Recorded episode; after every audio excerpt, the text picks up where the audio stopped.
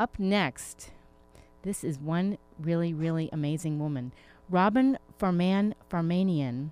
And I hope I'm not mispronouncing her name. I will ask her. Uh, she's going to join us in just a bit. And so uh, just stand by and we'll bring her on. All right. I think she's going to call in in just one second. She's on the other line. Great. We have a lot going on here. We've got our fund drive going on. Uh, so if you would like to call in and support us, we would love the support. 949 824 5824. So I'm going to bring her on right now. Hi. Okay, I brought you straight on the line because we have so much going on here. This is Janine, and this is Get the Funk Out. Could you tell me how to pronounce your last name so I don't slaughter it? Sure, it's Farmanfarmaian. Farmanfarmaian. I thought so. Okay. Thanks so much for calling in. You are very, very, you know, intriguing. You have a very interesting background. I want to talk about your book and, and also, obviously, how you got involved in this field.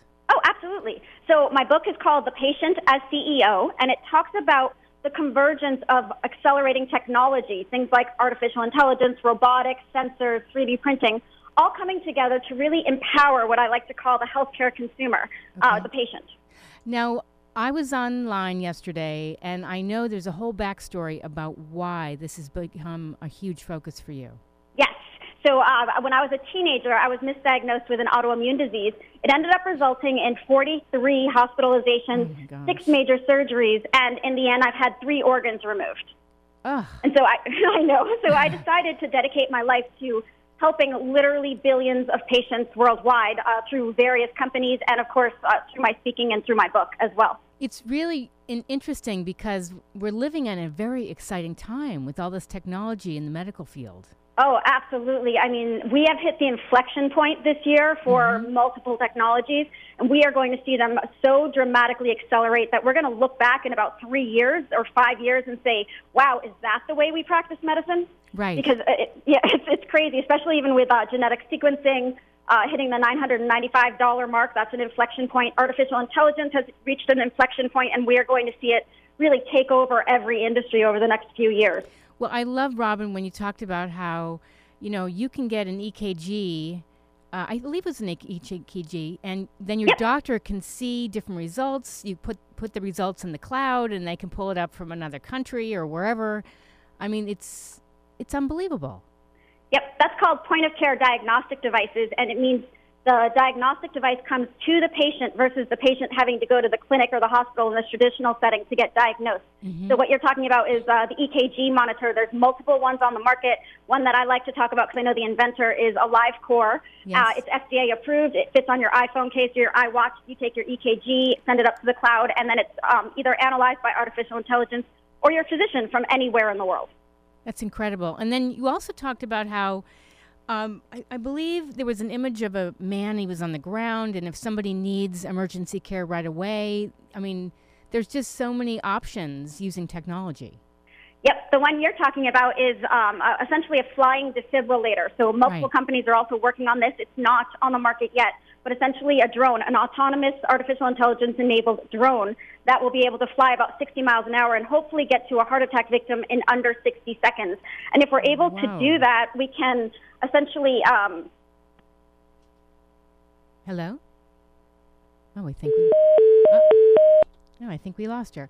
Uh, we are talking with Robin Farman Farmanian, and uh, ooh, I think we're going to bring her back on right now. Robin. Yes, I dropped off somehow. oh, okay, call back in two seconds. Okay, I okay. don't know who. The, hello. Oh, she's on. I'm on. I'm on. Okay a lot of things going on here. That's um, we have people standing by in the other room with our fund drive, so um, we're going to bring her back on. Hello, Robin. Hi. Hi. Okay, you're back. So, I, oh, we're back. so technology, we can we can save people's lives, but we can't actually talk in the middle of Silicon Valley. oh my gosh, it's um, you know what are people amazed that this is the path you went down, or just obviously it makes some sense, you know, as far as a career choice? Well, actually, I hid my disease for over 20 years. What? So I didn't tell. Yes. Well, I mean, my inner circle knew. My my close friends knew all that. You know, obviously. But I hid it from everybody else in the world, and I suddenly came out on stage as a. I, I call it coming out of the closet as a chronic disease patient mm-hmm. on stage in front of 450 physicians at a at a conference that I co-founded called Exponential Medicine. And uh, my my colleagues were there, had no idea that I'd been through this, and I just got on stage and I'm like, I'm going to tell you a secret that I've been holding for 20 years. Oh my gosh. they must it must have been gasps in the room. I mean, people must have been shocked. Yes, I mean complete shock, especially the people who had known me at that point for three to five years and Mm-hmm. never had a clue that I was being hospitalized all the time. Because still, uh, actually, it's been two years since I've had to stay overnight in the hospital. But I'm usually in the ER, you know, a couple of times a year getting hydration or Mm-hmm. pain medication or uh, some other type of a treatment. And I hid that all. So I would just go to the ER and then show up at work the next morning and not tell anyone. Oh my gosh, that's unbelievable. Yeah. I mean, and how are you now? Uh, now, I mean, I'm I'm definitely super enabled. I outperform, you know, most of the time uh, everybody else. I mean, I just I put the drive and the ambition into making sure that I'm making a massive impact. Okay. So I am a very, very highly functioning uh, chronic disease patient, but I'm still sick on a on a daily basis. I deal with uh, extreme pain um, every time I eat, and uh, just yeah, I'm, I'm still very sick. It's very hard for me to keep my calories up, keep hydration up. I, I track it on an app. wow. Yeah. Is is it is it a result of something that happened when you were younger? Is it a genetic thing or nobody knows? Crohn's disease, and Oh. so there are lots of theories out there whether it's caused by a bacteria, whether Yes. something turned on a gene that I already had, I was predisposed to it. Uh, so there are a lot of theories on what where Crohn's comes from. We haven't quite figured it out yet, but Right. uh, there is a cure going through FDA approval right now using stem cells through Celgene therapeutics. So uh, there, there might be a cure. Like right now, there is no cure for Crohn's disease. So what I'm dealing with is no colon, but uh, severe Crohn's in my small intestine, and so that um, that's where all the pain comes from. No, I just had my previous guest. We were talking about inflammation. Do you have to watch? You obviously must have to watch what you eat. Certain things are triggers. Yes, yes, exactly. Actually, I eat probably only 10 or 15 foods, although the majority of people really stick to about 10 or 15 foods anyway. Right. But I eat uh, a very low residue diet, no fiber, very little meat, if any. Uh, there's just I just can't digest a lot of food. So I live on, crazily enough, sugar, pizza, and dairy. Some people would love you. Some people would be jealous. But, Oh, but, a, but a uh, big bowl of broccoli would probably put me in the hospital. that's unbelievable, and that's because of the fiber. Yes, because um, all the surgery, I have a lot of adhesions in my small intestine, and so there's constriction. I And then see. also, of course, the Crohn's disease causes constriction as well. So things literally just wouldn't be able to move through me. So I, oatmeal, broccoli, popcorn, anything that's really high fiber uh, Yes. could put me in the hospital. Unbelievable. And because you come across as this powerhouse, so Yeah. knowledgeable, you must have to say to yourself, okay, some days slow down, listen to your body.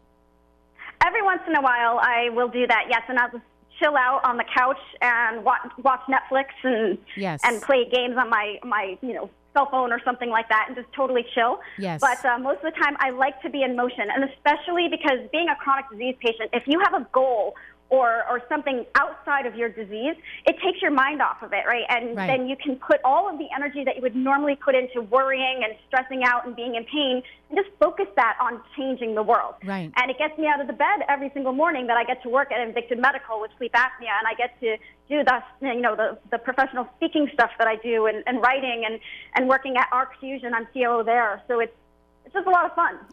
you're you're like the prime example of the theme of my show, get the funk out, because if you if you decide you're going to get out of bed in the morning and do something positive, you do get out of your own way. yep, You know. exactly. So tell Why me. wallow in self pity? I agree. no, I agree, and it does make you feel good. Now, your book, "The Patient is CEO." Um, what obviously everything drove you to create this book, and it just came out, or it's been out a while. It came out December 15, and Okay. it was a number one bestseller within three days of release. Unbelievable! Congratulations. Thank you. Where can people find out more about you and this book? Well, I am the only Robin Farmanfarmaian in the entire universe. So if you Google my name, you find uh, three or four different ways to easily contact me. Okay. Uh, you can contact me at thepatientceo at gmail.com. You can find my book on Amazon. And I'm very, very active on most of the social media channels. So if you ping me on LinkedIn or Facebook or Twitter, I will get it.